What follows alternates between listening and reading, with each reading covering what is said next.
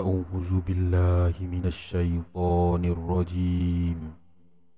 بسم الله الرحمن الرحيم. قل أعوذ برب الناس مالك الناس إله الناس من شر الوسواس الخناس. الذي يوسوس في صدور الناس من الجنة والناس صدق الله العظيم Selamat malam kepada semua para pendengar. Adakah anda sudah bersedia untuk mendengarkan kisah seram, misteri dan mistik? Mari kita bersama Acap si tukang cerita. Pastikan anda tidak kesorangan kerana anda di dalam Remang 12.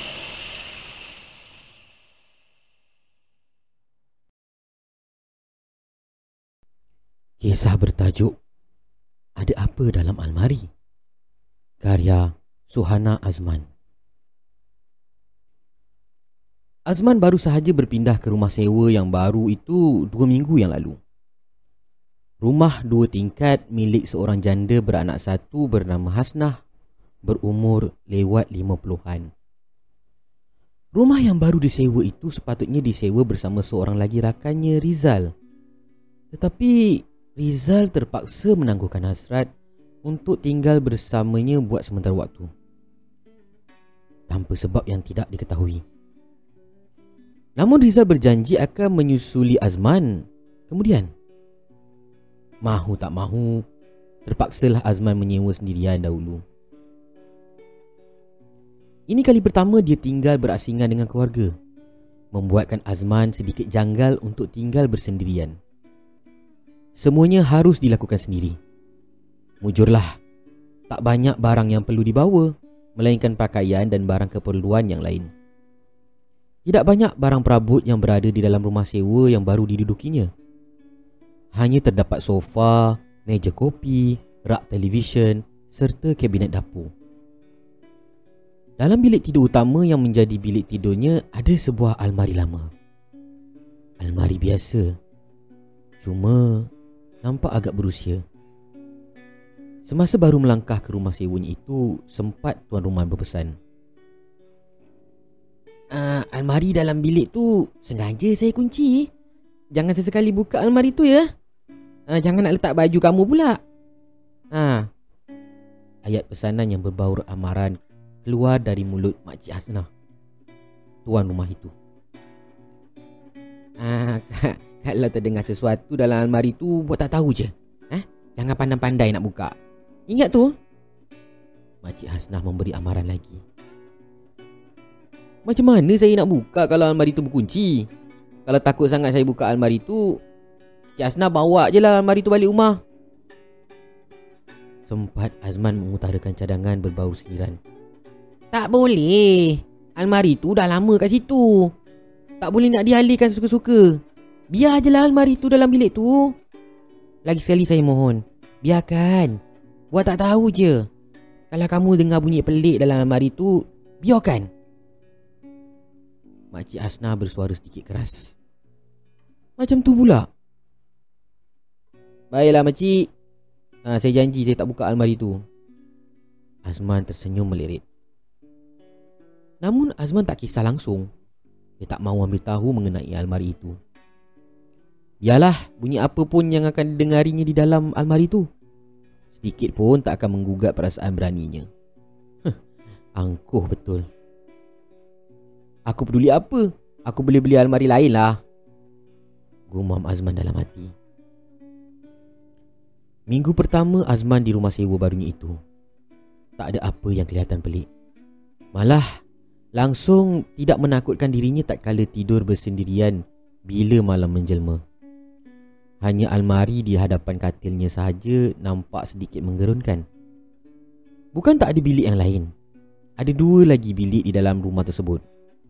Tetapi bilik tidur utama tetap menjadi pilihan kerana ia luas. Walau bagaimanapun Azman hanya membiarkan perasaan gerun itu terbuai dibawa dalam tidurnya. Minggu pertama berlalu begitu saja. Azman semakin dapat menyesuaikan diri. Dia terasa tenang dan seronok apabila tinggal bersendirian di rumah sewanya. Apatah lagi tinggal di negeri asing yang jauh dari negeri asalnya. Masuk minggu kedua. Seperti biasa, sebelum tidur, dia akan memastikan lampu di bahagian dapur akan terpasang. Satu kebiasaan buatnya. Dia berasa tidak selesa membiarkan keseluruhan rumahnya bergelap ketika dia sedang terlena. Namun, lampu di bilik tidurnya akan sentiasa dipadam. Sambil menarik selimut ke paras dada, sempat Azman mencapai telefonnya melihat WhatsApp dari keluarga yang masih tidak berbalas. Namun, sedang Azman Ralid membaca dan membalas mesej WhatsApp tersebut, tiba-tiba matanya terpandang pada almari baju itu.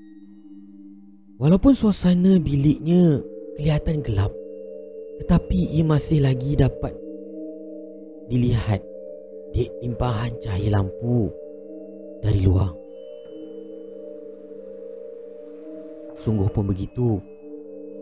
Ia masih lagi tidak dapat membantunya untuk melihat dengan lebih jelas. Lalu telefon di tangan yang masih menyala Segera disuluh ke arah almari Saat ini dia berasa malas untuk bangun membuka lampu bilik Dia sanggup duduk di atas katil sambil menyuluh dengan skrin telefon yang masih menyala Mungkin perasaan takut itu belum timbul lagi dalam dirinya Azman melihat almari tiga pintu itu. Lama dia merenung ke arahnya. Tajam renungannya. Kali ini, kelihatan ada helaian kain putih terkeluar sedikit dari pintu ketiga almari. Kain putih itu berkibar-kibar apabila ditiup angin kipas siling. Kalau diamati betul-betul, kain putih itu terkeluar seperti digantung dengan penyangkut baju atau kelihatan seperti ia sedang berdiri.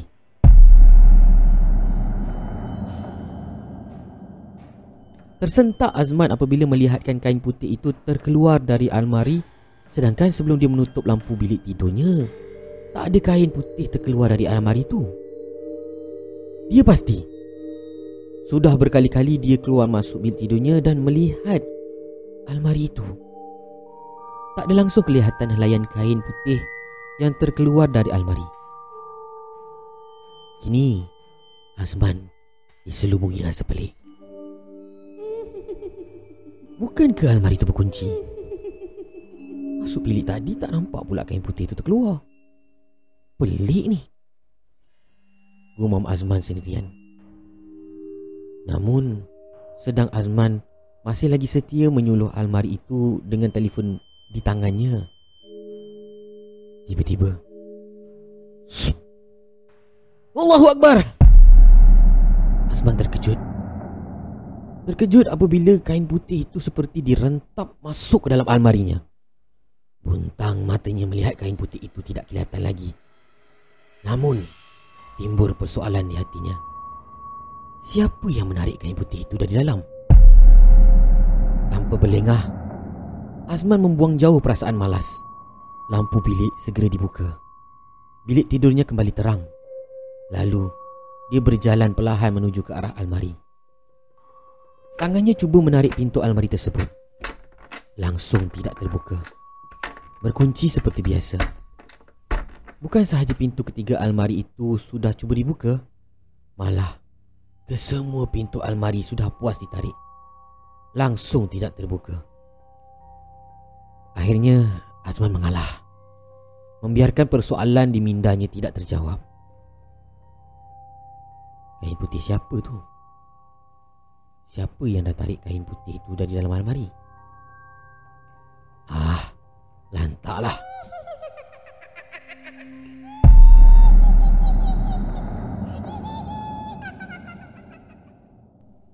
Lapan tiga puluh pagi. Azman menghirup Nescafe panas dengan perlahan. Otaknya masih ligat memikirkan perihal malam tadi. Entah bila dia tertidur. Dia sendiri tidak menyedarinya kerana ketakutan. Masuk minggu kedua, inilah baru timbul perasaan tidak enak tak kala tidur dalam bilik tidur itu. Mujur hari ini dia tidak bekerja. Kalau tidak, sudah tentu dia akan menguap sepanjang waktu kerja. Malam ni Azman bercadang mau tidur di ruang tamu je.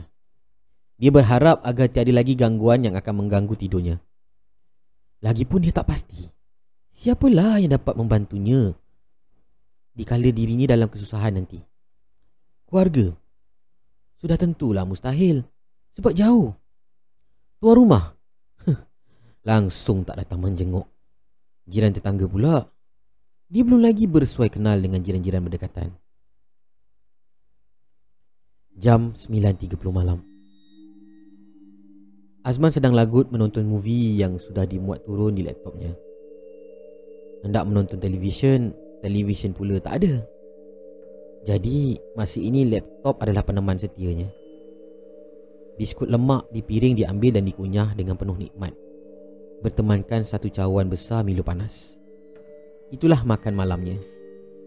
Terasa malas pula dirinya untuk keluar pada malam ini. Saat ini kebosanan sedang melanda dirinya bersendirian bukan jiwanya tetapi demi mencari rezeki untuk diri sendiri dan keluarga dia harus kuat sedang ralik menonton movie di laptopnya tiba-tiba telinga Azman menangkap satu bunyi dari bilik tidur bunyi seperti pintu terbuka dari dalam lalu dia segera bangun dan berjalan perlahan mengintai di sebalik dinding ruang tamu. Pintu biliknya masih tertutup. Kemudian, dia menapak perlahan ke arah pintu biliknya. Lalu, pintu bilik dibuka. Gelap. Lantas suis lampu bilik ditekan. Allah! Ah, ya Allah! Ya Allah! Azman terperanjat apabila melihat hampir separuh rambut panjang sehingga ke lantai terkeluar dari pintu almari yang ketiga itu. Ibarat rambut seseorang tersepit dari dalam almari. Tetapi almari masih berkunci. Azman panik. Saat ini dia sedang bersendirian. Tiada apa yang boleh dilakukannya melainkan mengingati Allah. Namun, lidahnya keluh. Satu surah pun tidak mampu dibaca. Kakinya ibarat dipaku ke lantai.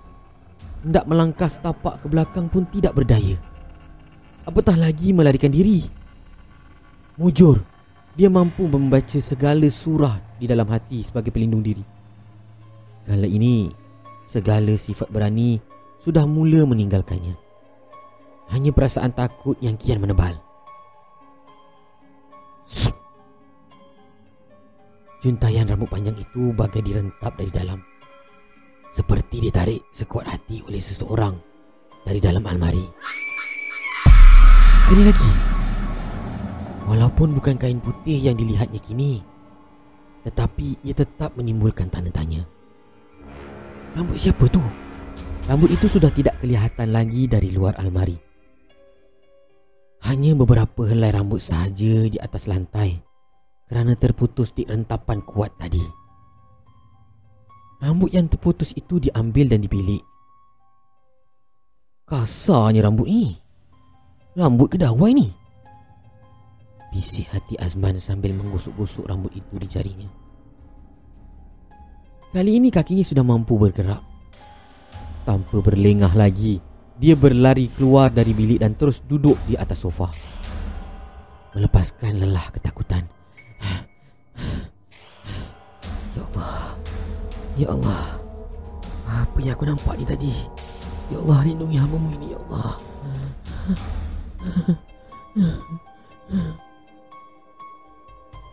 Dengan perlahan dia meraup wajahnya. Merembes segala peluh Yang terkeluar di wajah. Kemudian dia menarik nafas dalam-dalamnya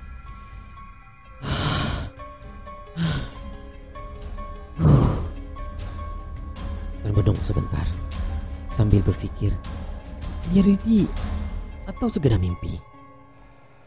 Lalu lengannya dicubit sekuat hati. Aduh, sakit.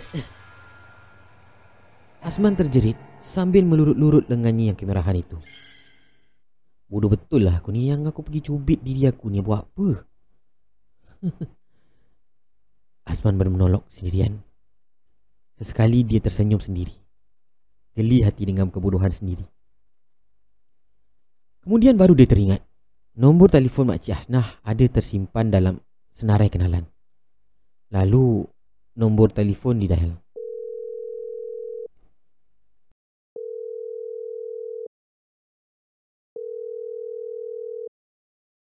The customer you're trying to reach is not available. Please call back. Panggilan tidak boleh jawab.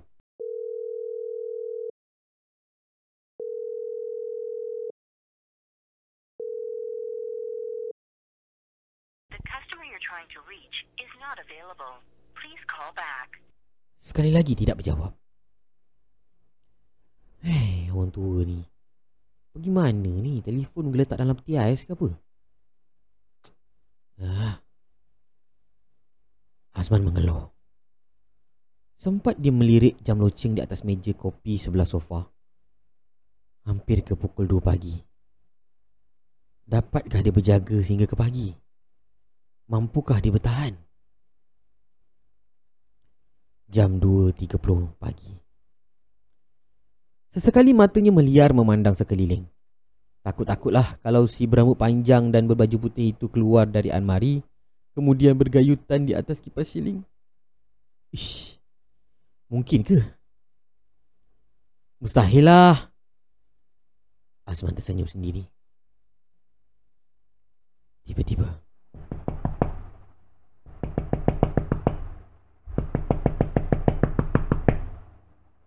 Azman terkejut. Sekali lagi. Sekali lagi bunyi ketukan datang dari dalam bilik tidurnya. Dia yakin bunyi itu datangnya dari almari itu. Azman? Azman? Oh,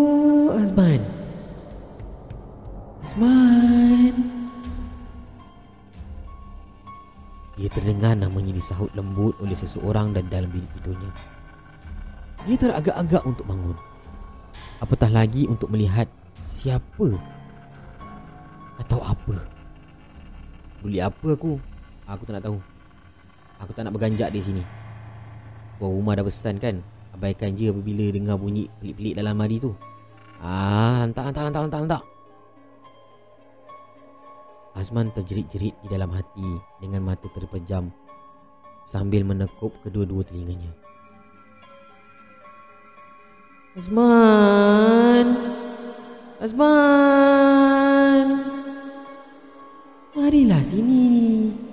Kau tak nak tahu ke siapa aku? Kalau kau tak nak datang, biar aku je yang keluar. Mendengarkan suara itu, Azman terus terbangun. Lalu berundur ke belakang. Peluh di dahi yang mulai kering, kini merembes kembali. Degupan jantungnya semakin laju dek kerana ketakutan. Dia mula berkira-kira. Nak pergi tak nak? Nak pergi tak nak? Nak pergi ke tak ni? Nak pergi ke tidak? Azman? Azman? Kau tak nak datang eh? Aku keluar ya Azman? Ya? Aku keluar ni. Kau tunggu dekat sana, aku keluar sekarang. Suara itu semakin keras intonasinya.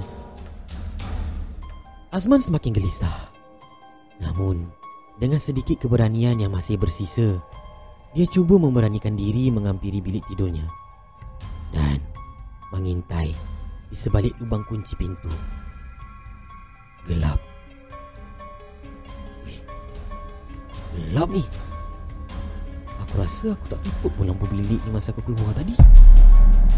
Azman bermenolong. Alah, entahlah. Apa nak jadi-jadilah. Aku nak tengok juga. Detis Azman kegeraman. Segala kata-kata larangan dan amaran dari Makcik Asnah ditolak ke tepi. Apa yang penting dia perlu tahu apakah benda yang sedang mengganggunya saat ini. Dia perlu tahu. Ya, dia perlu tahu. Lalu pintu bilik dibuka dan suis lampu ditekan. Bilik kembali terang. Namun, tiada lagi kedengaran suara memanggil namanya. Wak Ima bunyi ketukan sekalipun. Sunyi. Anehnya pintu ketiga almari terbuka sedikit. Tetapi masih lagi tak menampakkan bahagian dalam almari. Hanya kelihatan gelap saja. Namun, Azman masih lagi berkira-kira mahu melihat isi di dalam almari tersebut. Peluang sudah terhidang di depan mata. Apa lagi tunggu? Namun, Azman masih lagi termanggu-manggu di hadapan almari. Seperti sedang berfikir sesuatu. Betul ke tindakan aku ni? Macam tahu-tahu pula kan apa yang aku tengah fikir. Pintu almari ni terbuka. Bukan ke pintu ni berkunci? Desis Azman mula menyoal sendirian. Akhirnya, dalam gementar, Azman terpaksa akur dengan kehendaknya. Dia perlu tahu. Lalu, pintu ketiga almari dibuka perlahan. Alangkah terperanjatnya Azman apabila melihat satu makhluk berbaju putih bertinggung di dalam almari sambil menarik-narik rambut panjangnya hingga putus dan menampakkan sebahagian kulit kepala yang kemerah-merahan. Kulit kepala yang terkoyak itu dimakan dengan penuh lahap. Azman terkaku di hadapan makhluk itu. Buntang matanya apabila bertentangan mata dengan makhluk tersebut. Azman, sini. Kau hidanganku seterusnya.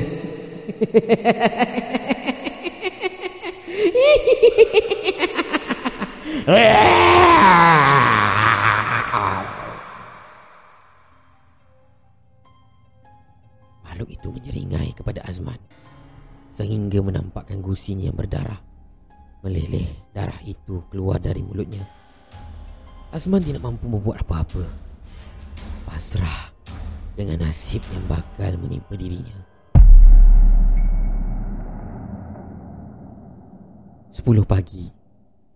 Makcik Hasnah membuka pintu rumah sewanya. Perlahan pintu rumah dibuka. Dia datang ke rumah itu pun selepas melihat panggilan tidak dijawab yang diterimanya dalam senarai log di telefon. Ada dua panggilan dari Azman. Masuk saja ke dalam rumah sewanya, terlihat suasana suram dan gelap di dalam rumah itu. Walaupun matahari sudah meninggi. Sesekali Makcik Hasnah memicit-micit hidungnya. Dia seperti terbau sesuatu. Hanyi. Macam bau darah.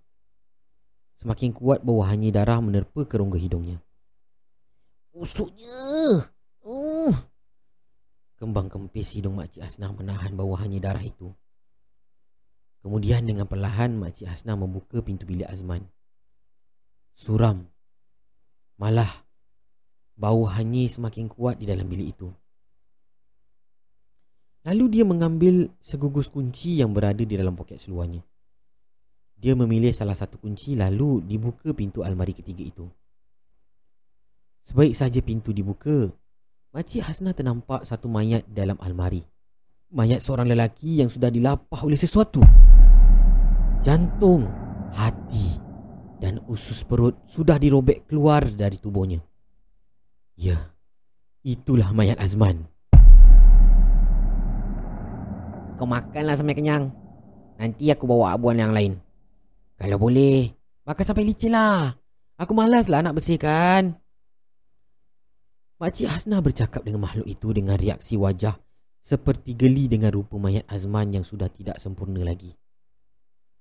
Kemudian almari itu segera dikunci kembali. Lalu dia mencapai telefon di dalam beg tangan kecilnya dan cuba menghubungi seseorang. Hello? Nak? Azman dah mati. Cari orang lain pula. Ujar Makcik Asnah kepada anaknya yang berada di ujung talian. Oh, baik mak. Nanti Rizal cari sasaran baru. Ah, mak jangan risau lah. Senang itu. Rizal mematikan talian sebaik saja mendengar perkabaran daripada ibunya. Dia tersenyum. Kini dia masih memburu untuk mencari sasaran baru.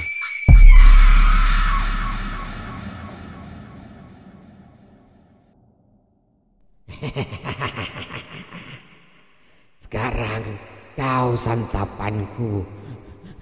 Jangan, jangan, jangan, jangan, jangan, jangan, jangan, jangan, jangan, jangan aku. Jangan. Ha